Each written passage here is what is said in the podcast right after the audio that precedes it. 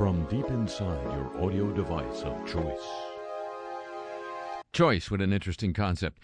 Ladies and gentlemen, we're not uh, so deeply immersed in Carnival here in New Orleans yet that we can, uh, or that we will, ignore the week's news. And um, nor nor will I. The the underlying theme there seems to be an underlying theme to this week's news, and I say underlying because it didn't really gain all that much traction in the major media. Um, the underlying theme was uh, adults' regard or lack thereof for the young and the vulnerable. We'll get to that, but the uh, the media were were concerned, of course, with the Jussie Smollett case. You're not following that, he's actor singer on the hit Fox TV series. You can't say those that that phrase a lot. Hit Fox TV series Empire.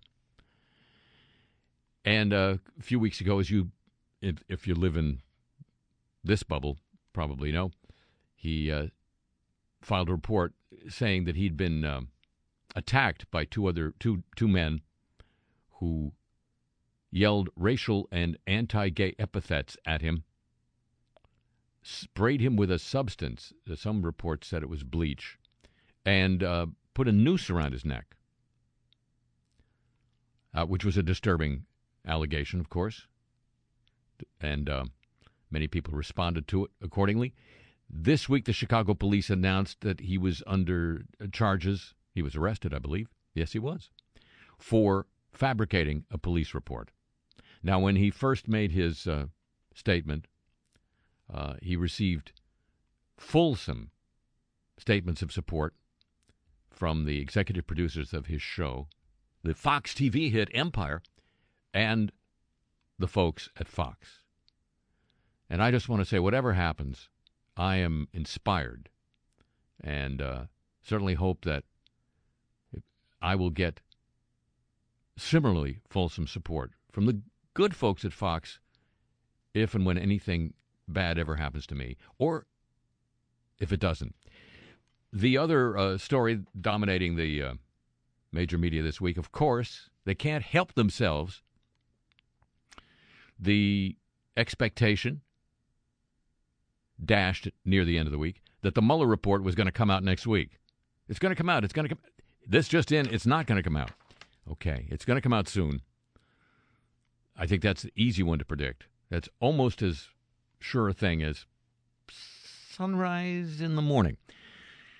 But now you have commentators, legal pundits, sorry about that, appearing on the cable news bubble who are starting to say, at least they did this week, well, you know, if if if he was going to indict, if Mueller were going to indict people for conspiracy, which is the the legal word for collusion, um, gee, he sure would have done it before he wraps up his case. And if his case is wrapping up in the next, which leaves us, they say, with the question: Why did all these people lie?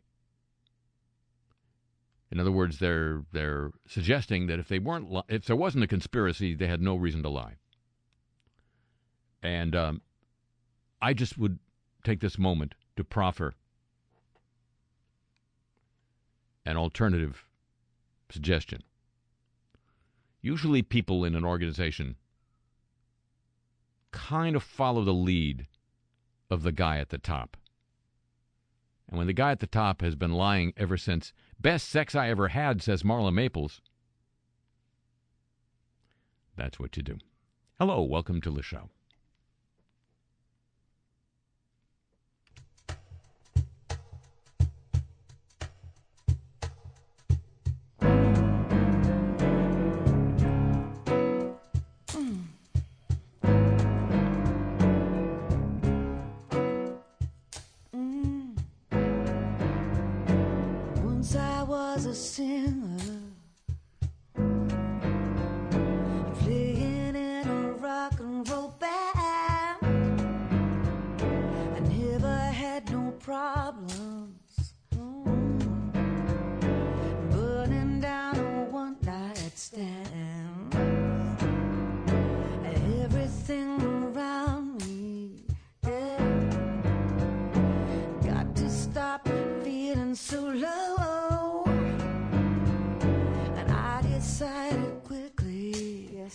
Yes I, did, just go down and check out the show. They were dancing and singing and moving to the grooving.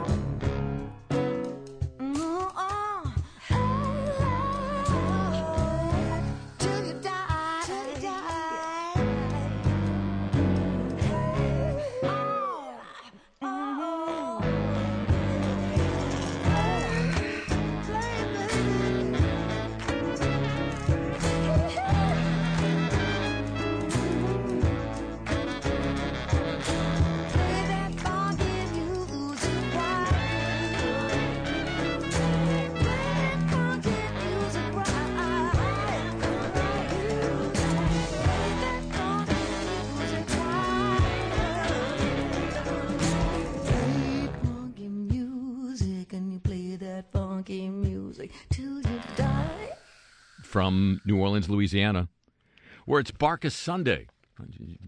Don't worry about it. I'm Harry Shearer, welcoming you to this edition of the show. And now, ladies and gentlemen,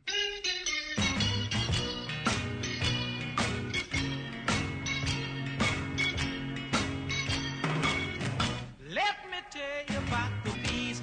Yeah! yeah. You know we're worried about the bees, right? Or we're supposed to be, anyway. They're uh, they're not doing too well. Oh, they make a nice living, but you know what I'm saying. So now comes this: the U.S. government is allowing use of an insecticide linked to declines in bees. The use occurring on two crops that attract bees. It's a system. The insecticide made by our good friends at Dow Agro Sciences, more agro than science, is not approved for general use on crops that attract bees because of concerns about its effect on vulnerable bee populations, don't you know? Well, that makes sense. But the U.S. Environmental Protection Agency has granted exceptions to that rule. Well, that makes this month, the EPA issued an emergency exemption for the insecticide sulfox, sulfoxaflor. Say it with me now sulfoxaflor for the fourth year in a row. That's got to be good. This time, it permits farmers to, pray, to spray and to spray sulfoxaflor, say it with me now, on millions of acres of cotton and sorghum crop, crops that attract bees across 18 U.S. states. Uh, the purpose is to control aphids, your spotted aphids, and tarnished plant bugs. We don't like bugs here. The filing also includes exemptions for a number of other insecticides. Exceptions are often used when a pest has been found to have gained a resistance to another common option. Sold under the brand names Closer and Transform. They need to talk to the guys who, who think up the names for the uh, Pharmaceuticals. They're ahead of the game. Dow. Note to Dow. Sulfoxaflor, no, don't say it with me anymore, was banned four years ago following a lawsuit brought by beekeepers, environmental groups, and honey industry advocates. I bet they have good lunches. A federal court voided an earlier government approval, citing, quote, the precariousness of bee populations, evident even to a judge, and flawed and limited data provided by Dow about sulfoxaflor's effects. The nation of France also suspended the approval of sulfoxaflor after a 90, uh, 2017 court decision citing possible harm to bees. Aha, the French. Dow first marketed sulfoxaflor as a more bee friendly alternative to nic- neonicotinoids. You've heard about those. Those are the insecticides that chemically resemble nicotine and have been implicated in colony collapses. Tom? Colony collapses. Mm-hmm. However, research found sulfoxaflor functions very similarly to neonicotinoids. Ain't that a, a kick in the head? A paper published in Nature in August of last year found that exposure to sulfoxaflor significantly lowered bees' ability to reproduce. Well, now it's just much less fun to be a bee. Exposed colonies had fewer than half the number of offspring as unexposed colonies. It could lead to similar environmental impacts as neonics if used on crops that attract bees, in the absence of evidence based legislation, according to the authors of the paper in Nature, or the Nature and paper. EPA had previously ca- classified sulfoxaflor as very highly toxic to bees. The agency now describes it as having, quote, low residual toxicity to bees. Some, some thinking. They put their thinking caps on. Is, that what those hats are? After the 2015 court ruling, the EPA approved, reapproved the insecticide the next year, this time including it, uh, including a ban on applying it to bees, applying it to crops that attract bees until after their bloom period. But the EPA administrator has the power to grant exceptions in emergencies. There's that word again. We're just living in an emergency. Come on, get with it. Get your emergency powers now. Uh, this permits the application of the insecticide on crops that do attract bees in specific states. Well, all the bees have to do, ladies and gentlemen, it's so simple, is stay out of those states. Can we just. The practice of granting emergency exemptions for pesticides was criticized last year by the EPA's Inspector General, which said deficiencies have existed for nearly a decade in the EPA's collection of data on health and environmental effects. We don't have time for data, sir. It's an emergency. The Center for Biological Diversity and Environmental Advocacy Group described the use of sulfoxaflor, quote, in a time of global insect decline as, quote, beyond the pale, unquote. I didn't see any bees in the pail. They still, oh, all right. That's, we just heard about the bees, ladies and gentlemen. They just pollinate our, our food, you know. That's all. Don't worry about it. Now, a bit of news of, and I, I think just to um, help the people who can't tell the difference between weather and climate, um, I'm going to have a rethink about the name of this segment. I, I don't don't think that I don't enjoy hearing that uh, vocalization on uh, "Listen to the Warm" every time we do news of the warm, but I think it may may may end up being news of climate change before this is all over. And it, no, climate change is shifting the energy in the atmosphere that fuels summertime weather. This is indeed about climate affecting weather. This may lead to stronger thunderstorms, yeah, and more stagnant conditions for mid latitude regions of the Northern Hemisphere, like your North America, your Europe, and your Asia. No, your Asia, not Eurasia. Don't get excited. This is according to a new study from MIT. Scientists report that rising global temperatures particularly in the Arctic, where they're rising faster than anywhere else. Well, on the other hand, they started out colder. Those uh, rising temperatures are redistributing the energy in the atmosphere. More energy is available to fuel thunderstorms and other local convective processes, while less energy is going toward summertime extratropical cyclones. Those are milder, larger weather systems that circulate across thousands of miles. These systems are normally associated with winds, and fronts that generate rain. You keep hearing about those fronts. Now you know. Extratropical cyclones ventilate air and air pollution. So, with weaker extratropical cyclones in the summer, you're looking at the potential for more poor air quality days in urban areas, says the author of the study, who's a grad student at MIT. So, don't be going to Beijing in the summer. Moving beyond air quality in cities, he says, you have the potential for more destructive thunderstorms and more stagnant days with perhaps longer lasting heat waves. Dog days. The uh, study is being published in the Proceedings of the National Academy of Sciences. So it's good to know they're proceeding. In contrast to more violent tropical cyclones, such as hurricanes, these extratropical cyclones are large weather systems that occur poleward.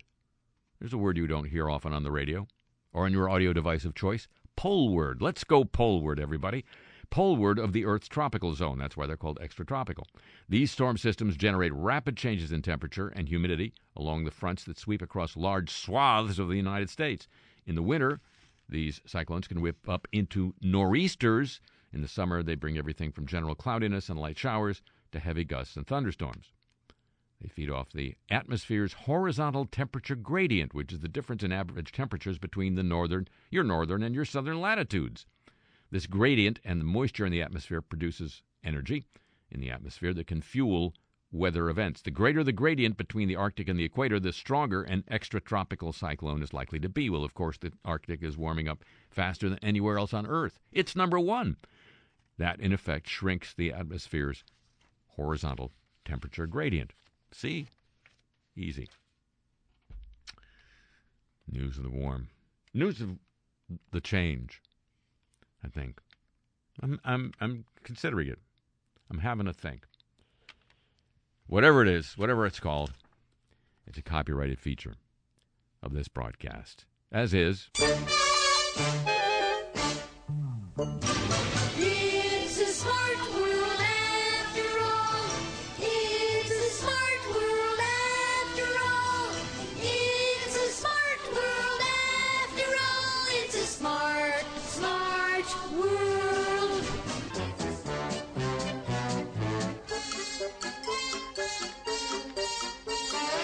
Sounds wacky, doesn't it? Yes, it does. Nike has a new self lacing tennis shoe, sneaker, trainer. Because, you know, lacing, you know what I'm saying? Lacing? Really? The Adapt BB is the name of the shoe. And according to the BBC, it's fallen at its first hurdle because the Android app that controls the shoe malfunctioned. Yes, you need an app to lace your shoe. I'm not kidding. Build is the future of footwear. $350 a pair. The Adapt BB launched a week ago, but an update to the Google Android app that allows wearers to loosen or tighten the shoe failed to work. Wouldn't you know? Customers complained that the app only syncs with one shoe, uh, not at a time, ever. The problem, of course, is that uh, shoes are usually worn by humans in a pair, not a pair of humans, you see. The shoe can be controlled manually, that is to say, once a year, using two buttons on the side. Hey, a two button shoe. But people are frustrated that the Android app fails to work. They'd rather use the app than the buttons. One reviewer wrote, The software update had an error, and now my right shoe won't charge or turn on. To spend $350 on a pair of shoes and not have it to work is embarrassing. Not as embarrassing as spending $350 on the shoe to begin with, sir, I would suggest. App won't pair with left shoe, said another. Paired with sneakers right after unboxing them completely crashed after last update. The Adapt BB, see, here's how it works. It contains a small motor which pulls the laces inside. The, you don't want to use your hands. You don't want to use your muscles. You know, don't be a moon cow. Use a motor and have it controlled by an app. Get smart. Nike claims it has reinvented the shoelace, which dates back to 3500 BC before Stonehenge or the pyramids with this shoe. If only Stonehenge had been moved with an app, The rocks would still be in Wales, ladies and gentlemen. And, wait, there's more. Do you know what teledildonics is? Well, you could um, you could parse it if you know your your. I guess that would be Greek, and maybe a little bit of Latin. Who knows? Anyway, it's internet connected sexual pleasure products. Sorry to be the bearer of those tidings. Vibrating. Oh, I'm not even going to read these. Smart sex toys, though, reports Wired.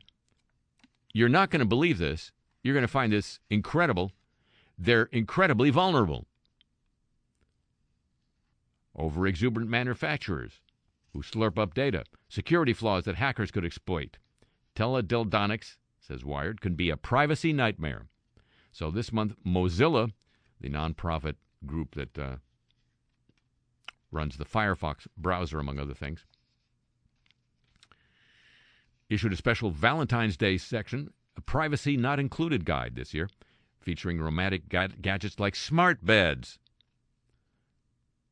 and teledildonics. According to Mozilla, you want to look out for things like whether the product uses encryption, automatic security updates, strong password requirements, an accessible privacy policy, and a way for the company to manage security vulnerabilities in its products. Those are minimum security standards for connected devices. Mozilla tested 18 of them, small fraction of what's out there. Half didn't pass muster. Not mustard, not mustard, get, didn't pass the test. Those that did, only six were teledildonic. Experts have been, they're experts about this too, I guess. They've been raising the alarm about teledildonic security risks for years, and we've ignored them. I feel guilty. I really, I feel bad. Poor teledildonic security could enable not just an invasion of your most intimate information, but even hypothetically remote controlled assault, where an, an attacker takes over the remote app of a sex toy without its user's consent. Only Jeffrey Epstein had. Right now, the only confirmed hacks have been done by security researchers studying the stuff. Experts Wired spoke to believe that the possibility of such attacks is real and it, and it could be hard to even know if one had occurred. it could just be fun. In the Internet of Things specs space, sorry, teledildonics is one of the biggest threats that exists, says the U.S. policy manager at the advocacy group Access Now. Researchers have demonstrated how easy it is to hack into popular products time and again. These are being produced by companies that have never connected products to the Internet before, says the uh, policy researchers, uh, researcher at Access Now. Most have never had to worry about the pitfalls of big data collection or Internet security. The products that failed failed hard in Mozilla's test. Take the Vibratissimo Panty Buster. Uh, please, Mozilla writes that this product seems to be made only for those who enjoy the thrill of potentially having their smart sex toy hacked. It doesn't even have a privacy policy. And a report commissioned by Mozilla concluded that the Vibratissimo vendor seems to have no regard for security. It allows for remote access without consent. There's no encryption, and it connects via insecure Bluetooth. That's a recurring pain point for Internet of Things. Things. The technology has been pe- plagued by poor security from the beginning. What do these guys do for a living? These guys who invent Internet protocols. What security protocols have been put in place to make Bluetooth safer are inadequate or sometimes poorly rolled out. Researchers note that old versions of Bluetooth abandoned because of security risks, are often still used. Even the newest versions lack robust encryption and have flaws that let savvy bad actors, like uh, you know William Shatner, uh, within range spy on connected devices. Teledildonics. Don't say you don't learn anything by listening to this program, ladies and gentlemen. I don't even, I don't want to even hear that. And now. It's news of the godly. Well, you know, the Pope had convened a four day conference on uh, sexual abuse by priests and uh, ignoring of same by bishops and other leaders of the Catholic Church. It ended today uh, with a very strong statement by the Pope and no concrete action being taken. Francis the Talking Pope. Activists in Poland toppled the statue of a prominent Solidarity era, uh, era priest this week amid allegations that he sexually abused minors. No, a priest? That's a protest against what the protesters, that's called a failure by the church and society to resolve the problem of clergy sex abuse. Video footage showed three men attaching a rope, three men in a rope, around the statue of the late Monsignor Henryk Jankowski in Gdansk. Remember that? Where Solidarity started. They pulled it down to the ground in the dark. The activists then uh, placed children's underwear in one of the statue's hands and a small white church vestment, a lace vestment worn by altar boys on the statue's body to symbolize the suffering of the young people he allegedly molested. It is pretty striking. Poland, in, in Poland, 90% of the population still identifies as Roman Catholic. The church still enjoys significant authority in public life, according to the Chicago Tribune. That position appears to be changing, however, as secularization grows along with the developing economy. Why, that would mean, that would suggest the church has a vested interest in people being poor. Church leaders have also alienated some Poles with their close ties to the conservative ruling party, which has been accused of eroding Poland's democratic culture and institutions. Accused? They've done it. Just like in Hungary. Welcome to the 21st century. Police detained the three men, the protesters, and opened into an investigation into whether they committed the crime of, quote, insulting a monument. Poland, ladies and gentlemen. You don't investigate the, uh, the priest, you investigate the guys for insulting a monument. That's what I'm saying. That's what I'm saying. And, but wait, there's more news of the godly. Don't think we're through with that. We uh, now shift the focus to Argentina. Why, that's where the Pope comes from. When investigators swept in and raided the Antonio Provolo Institute for the Deaf, they uncovered one of the worst cases yet among the global abuse scandals plaguing the church. A place, this is according to the Washington Post, a place of silent torment where prosecutors say pedophiles preyed on the most isolated and submissive children. Charges are pending against 13 suspects. A 14th pleaded guilty to sexual abuse, including rape, and was sentenced to 10 years in prison. The case of the alleged ringleader, an octogenarian Italian priest named Nicola Corradi, goes before a judge next month. Church officials up to and including Francis were warned repeatedly and directly about a group of alleged predators that included Corradi. They took no apparent action against him. A few details here, ladies and gentlemen, just in case you're not eating. The deaf students tended to come from poor families that fervently believed in the sanctity of the church. Prosecutors say the children were fondled, raped, sometimes tied up, and in one instance forced to wear a diaper to hide the bleeding. All the while, their limited ability to communicate complicated their ability to tell others what was happening. Students at the school were attacked if they used sign language. One of the few hand gestures used by the priests, victims say, was the index finger to the lips, a demand for silence. Says the chief prosecutor in the case, they were the perfect victims, and yet they may not have been the first. Corradi, now 83 and under house arrest, is also under investigation for sexual crimes at a sister school in Argentina, where he worked from 1970 to 1994. I guess uh, that's where he learned his craft.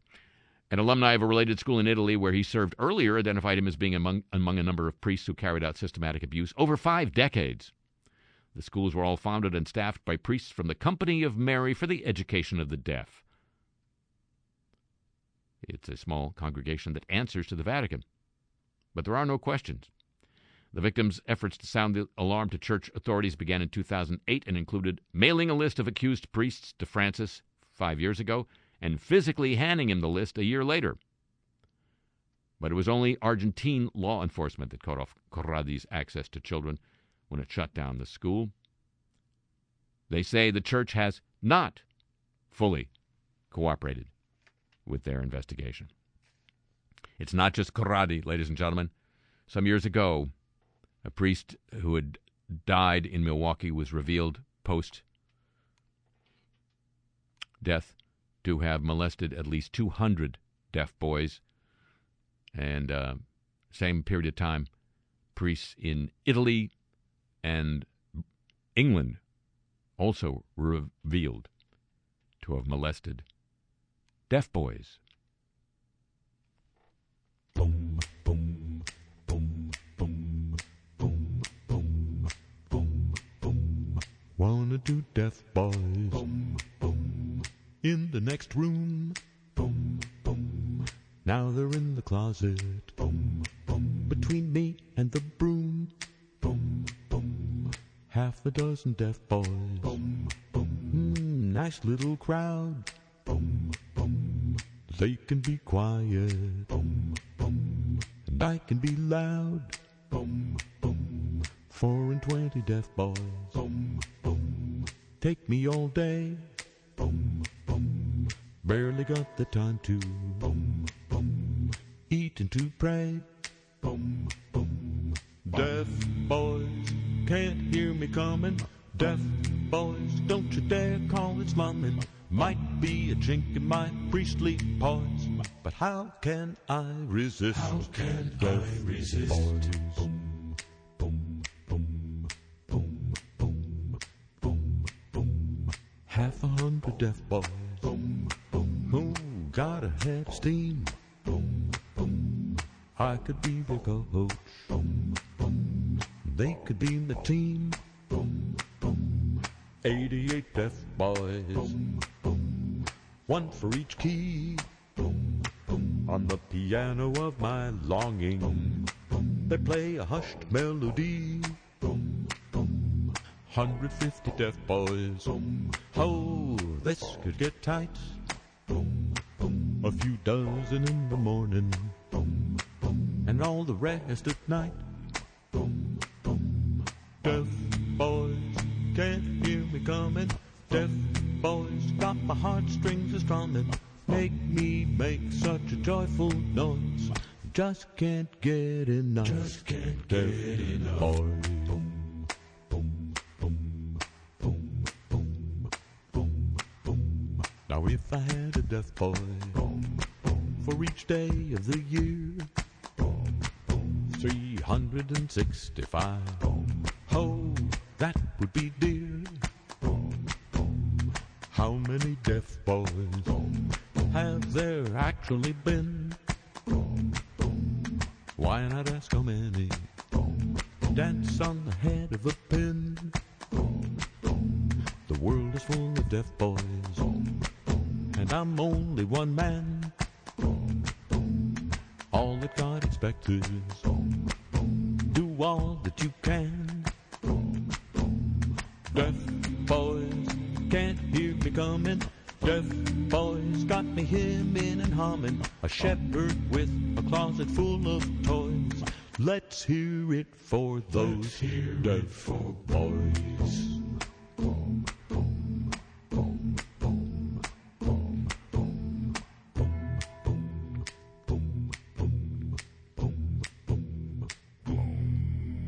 From New Orleans, this is Le Show. And a moment to uh, talk about microplastics. Just one word microplastics. An investigation by Fauna and Flora International. Who knew?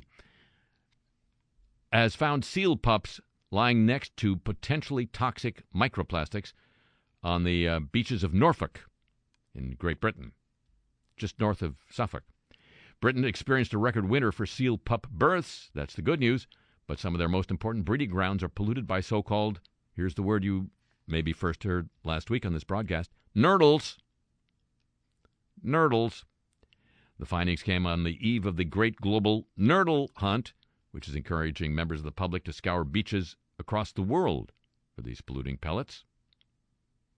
More than 3,000 seal pups were born at Blakeney Natural, National Nature Reserve in Norfolk this winter. A record 2,000 births were recorded at nearby Horsey. Not horse births. It's not called Sealy. Ah, it's too confusing. But a recent field trip by staff of Flora and Fauna International revealed hundreds of nurdles littering beaches near some of the pups' favorite spots. Those are special areas of conservation under the European Habitats Directive. This statute and this protected status has clearly failed to keep them safe from plastic pollution. Nurdles, in case you don't know, tiny plastic pellets produced and melted together by the plastics industry to create new plastic products, split and discarded by companies in industrial quantities. An estimated 53 billion nurdles end up in UK seas every year, and that's just around the UK. Seals are known to ingest microplastics, most probably as a result of eating prey that has itself consumed them. Scientific studies also suggest that microplastics, such as nurdles, may transport chemical contaminants into the bodies of the marine animals that eat them. This is from phys.org. The findings shortly preceded the nurdle hunt. Last year, a search of 279 sites in the UK found nurdles on 73% of them. One of the most polluted locations, a cove in Cornwall, where more than 400,000 plastic pellets were found. Maybe they were born there. We don't know. You can't prove that didn't. So now, ladies and gentlemen, back to the theme of this week's news adults' regard for uh, the young and the vulnerable. Probably the most uh, undercovered story, and uh, it's easy to figure out why. Stories that get a lot of traction, especially on cable news, are those that um, fit in with the narrative of one or the other two major political parties. This one doesn't. Federal prosecutors under former Miami U.S. Attorney Alex Acosta broke the law when they concealed a plea agreement for more than 30 underage female victims who had been sexually abused by a New York hedge fund manager, Jeffrey Epstein. That was what a federal judge ruled late this week. The judge, Kenneth Marra, stopped short of overturning the plea deal. He gave federal prosecutors 15 days to confer with Epstein's victims and their attorneys to come up with a settlement. The victims didn't seek money damages as part of the suit. They're now in their late 20s or 30s, but they were a lot younger when they were abused by Jeffrey Epstein. They demanded, oh, it, it's not clear whether they can demand that the government prosecute him. Others are calling on the Justice Department to take a new look at the case. The case was fairly well known among those who cared. Epstein uh, had a private island in, uh, I believe, the U.S. Virgin Islands. And uh, uh, I think at one time what he bragged was the largest privately owned residence in Manhattan. And he didn't do this in Manhattan, I don't think, but he certainly did it on the uh, on the private island. He invited his he had celebrity friends, including a uh, member of the British royal family, Alan Dershowitz, Bill Clinton, Donald Trump, and he flew them down to his private island on a plane which was nicknamed by those who frequented it the Lolita Express.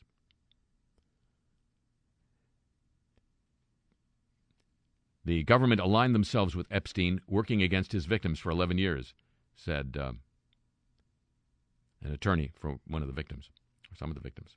Acosta is uh, newsworthy because he's now the Secretary of Labor in the Trump administration. The um, plea deal was first revealed by the Miami Herald in a three part series called Perversion of Justice. Epstein lured scores of teenage girls from troubled homes, some as young as 13, as part of a cult like scheme to sexually abuse them by offering them money to give him massages and promising some of them he would send them to college or help them find careers. Those world leaders, scientists, and academics were friends with Epstein. Acosta allowed Epstein to quietly plead guilty in state court to two prostitution charges. He served just 13 months in county jail, and most of that time he was on six day out of seven days a week work release. No comment from anybody yet, except me. Used to head a hedge fund. Used to getting my way. When I needed anything, it was child's play to pay.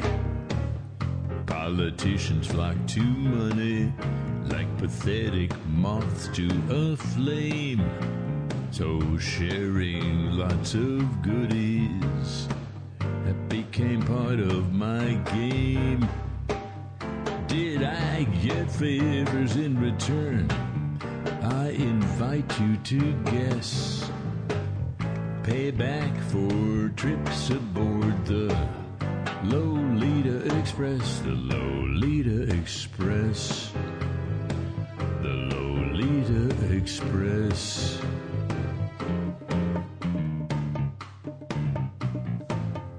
Guess you could say I had a wandering eye. Other parts of me wandered too. Hey, I'm not gonna lie. Jeffrey helped my foundation. That only earned him some smiles, bringing relief right down to some Caribbean isles. So I hung out on his own island, relieving my stress, lending my gravitas to the Lolita Express, the Lolita Express, the Lolita Express.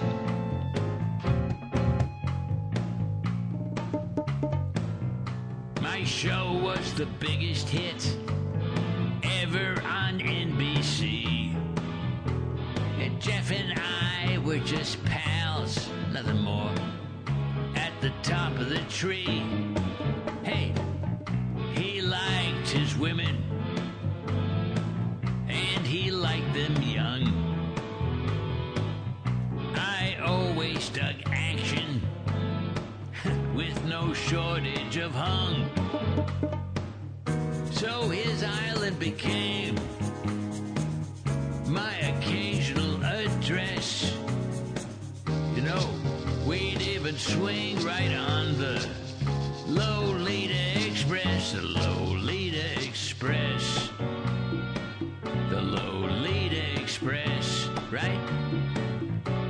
Oh, yes. One of Epstein's attorneys was Kenneth Starr. I screwed up at Baylor. Now I'm a lawyer for hire. Just keeping the fat from going into the fire. Once tried to bring Bill down. Now I'm saving his ass. And helping Don retain his touch of class. Got Jeff on some so called work release. Almost no jail for this mess. And I never once flew aboard the Lolita Express. The Lolita Express. The Lolita Express.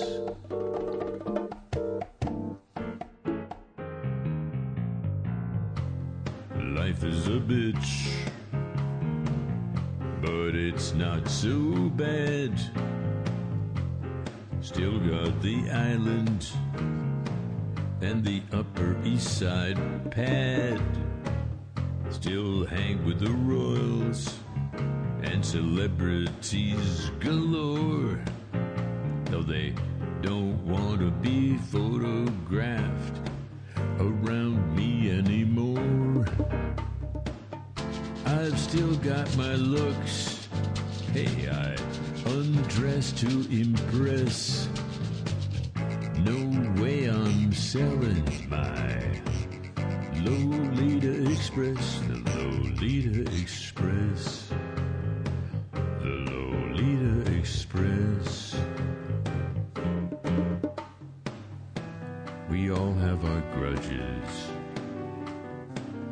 Most of us are not judges. When it comes to attention, more is less. I never heard that. Really? Oh, so pass on the word. Forget you ever heard about The Lolita Express. The Lolita Express. Now, ladies and gentlemen, the apologies of the week. Not including any of those people. We're so sorry. Nothing to apologize for, really. A federal judge banned Roger Stone from speaking publicly about his case this week after hauling him back to court for answering about an Instagram post he posted attacking her. Publicity cannot subside if it's the defendant that's fanning the flames, said Judge Amy Berman Jackson, making it clear that another violation of the gag order would mean jail for Roger Stone. Before issuing her ruling, said Stone couldn't keep a story straight on the stand. Said his apology rang hollow. I am hurtfully sorry for my own stupidity. I am kicking myself, not as much as my wife is kicking me, Stone told the court.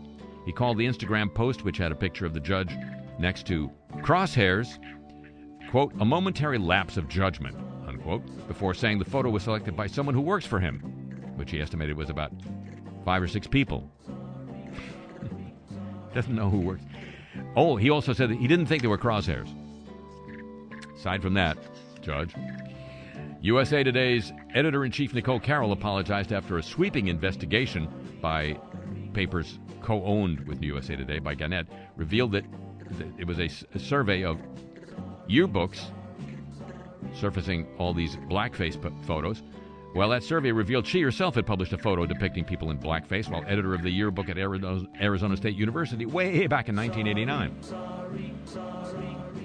The offending photo, for which Nicole Carroll, the editor in chief of USA Today, was responsible, was unearthed by the Arizona Republic. It didn't publish the image. Carroll said she was shocked by the discovery. She had no memory of that photo. Today's 51 year old me, of course, understands and is crushed by this mistake. I want to apologize publicly. As journalists, we must hold ourselves accountable as we do others, and it is important to call myself out, she said, for this poor judgment. Didn't remember who. Oh. Uh, Jussie Smollett apologized to the cast and crew of Empire for any embarrassment the recent fracas may have caused, but he maintained he was innocent. The, person at the meeting said they were shocked and dismayed that Smollett stuck to his story of innocence. He uh, paraphrased what was in his attorney's statement, blaming the legal system and the media for his woes. Fort Bragg, North Carolina leaders are apologizing for issues such as mold, lead paint, and leaks found in housing on the sprawling Army post. This follows a story last week, which I didn't share with you, that uh, nationwide housing for. Oh, did I? Now I can't even remember my own show. That's embarrassing. I apologize for that. Uh, military housing in all four services across the country is in poor shape, and the uh, military complain they don't have the uh, funds to fix it. Well, this is Fort Bragg. The Fayetteville Observer reports that the private company contracted to manage Fort Bragg's housing. What a good idea that is. Also apologized during a two hour town hall meeting. Major General James Mingus apologized for not advocating for safe, safe and clean housing, or safe and clean housing. He's commander of the 82nd Airborne. Army officials in Congress are looking into housing issues on posts nationwide. But don't worry, it's not an emergency. A Republican lawmaker for Kansas has apologized and removed his name from a piece of highly contentious anti LGBTQ legislation after his daughter wrote an open letter publicly shaming him for sponsoring it. Crystal Highland, the daughter of State Representative Ron Highland, Republican, wrote the open letter to her father on Facebook this week, asking him why he would, quote, openly attempt at policy that elevates hate and hurts my family or friends, unquote. Soon after, the legislator admitted that endorsing the bill was a mistake. The bill I should not have signed on to co sponsor contains some hateful language which I do not condone, and it is against our Lord's command to love our neighbors. I have asked for my name to be removed from the bill. The process for doing so is in motion. And he later apologized. Iowa basketball play by play announcer Gary Dolphin has been suspended through the end of the season after referring to a player on an opposing team as King Kong during a recent radio broadcast. It was probably also heard on the on your audio device of choice. Gary Dolphin, who's called Iowa football and men's basketball games since 1996, remarked that Fernando Bruno Fernando from the University of Maryland Terrapins was King Kong at the end of the game. Well, the number 24 Terrapins beat the number 21 Hawkeyes 66 to 65 in Iowa City. During the broadcast, I used a comparison when trying to describe a talented Maryland basketball player, Dolphin said in a statement released by the university's multimedia rights manager. There's a layer of protection. You guys, you guys handle this. We'll be over here studying, planting some ivy. During the broadcast, oh, yeah, in no way did I intend to offend or disparage the player. I take full responsibility for my inappropriate word choice and offer a sincere apology to him and anyone else who was offended.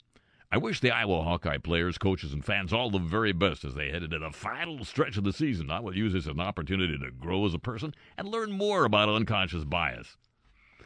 Stay tuned for the, ha- the halftime show. Apology from Gary Dolphin. There is a place in Maryland called the Institute Maryland Institute College of Art. They're um, having an art exhibit right now, and uh, there's a shocking image there, according to the Baltimore Sun, a racist caricature of a black employee of the institute from the early 1900s, which ran in the school's own yearbook. This is part of a student exhibit at the Maryland Institute, and uh, it brought an apology from the school's president, Samuel Hoi. Hoy, hoy! MCA, MICA is an institution represented by its president, vice presidents, and board of trustees, apologizes for its historical denial of access to talented students for no other reason than the color of their skin and for the hardships to those who were admitted but not supported for their success, said Hoi. He was moved to apologize for the policy after his visit to um, the exhibit by a senior photography student.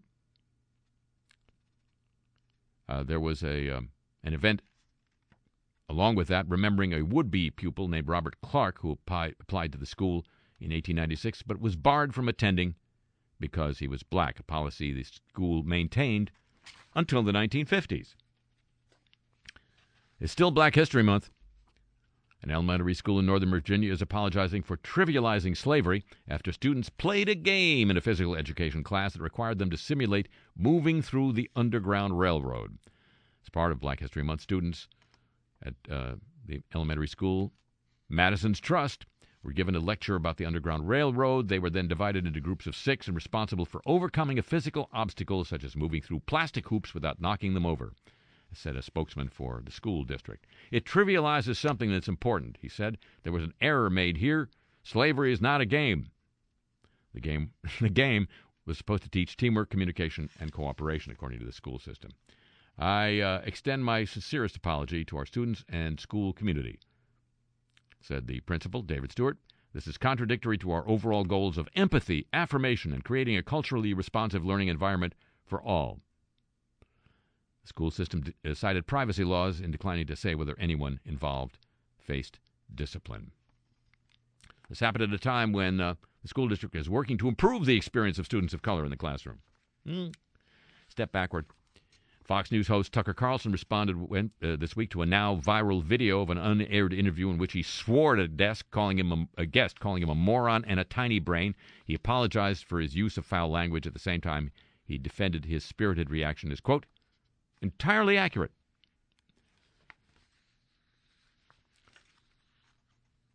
I did what I try hard never to do on this show, and I was rude, he said. There is some profanity, and I apologize for that. On the other hand, it was genuinely heartfelt. I meant it with total sincerity. This was a Dutch historian who came on the show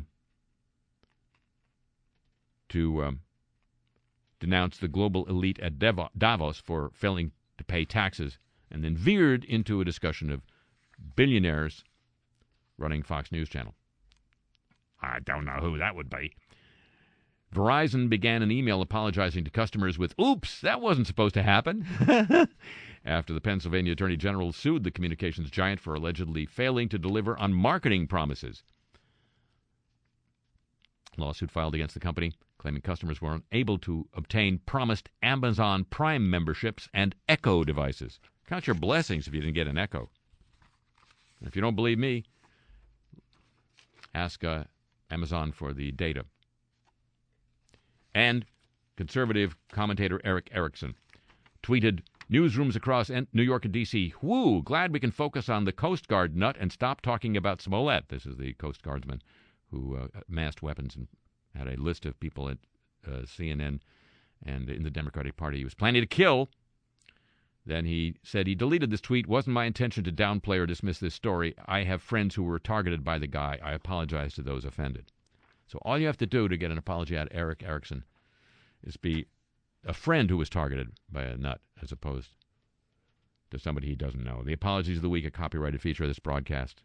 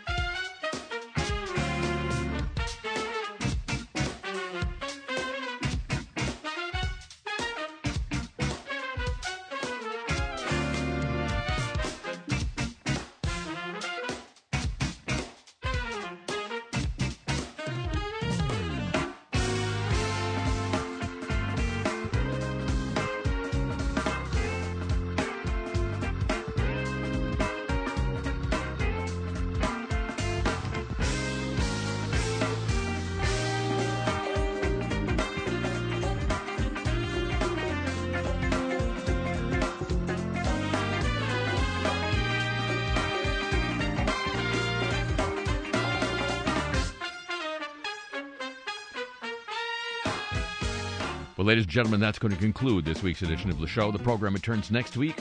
Same time, same station, radio wise, and whenever you want it on your other audio device of choice. And it'd be just like Catholic Church actually doing something about it. If you'd agree to join with me then, would you? Alrighty, thank you very much. Uh huh. A tip of the show, chapeau, to the San Diego, Pittsburgh, Chicago, and Hawaii desks. Thanks as always to Pam Halstead and to Garrett Pittman here at WWNO for help with today's broadcast or thing. The email address for this program, your chance to get Cars I Talk t shirts. Wow, what a great St. Patrick's Day. And playlist of the music heard right here. All yours at harryshearer.com. And me, thank you for asking. I'm on Twitter at the Harry Shearer.